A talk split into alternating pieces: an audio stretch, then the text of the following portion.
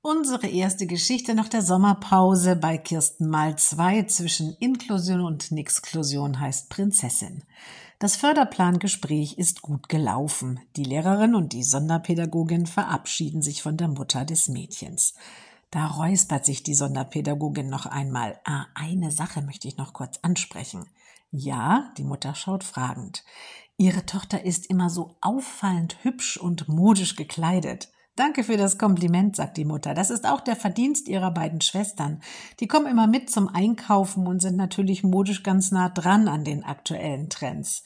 Wir Frauen in der Familie machen uns eben gerne hübsch.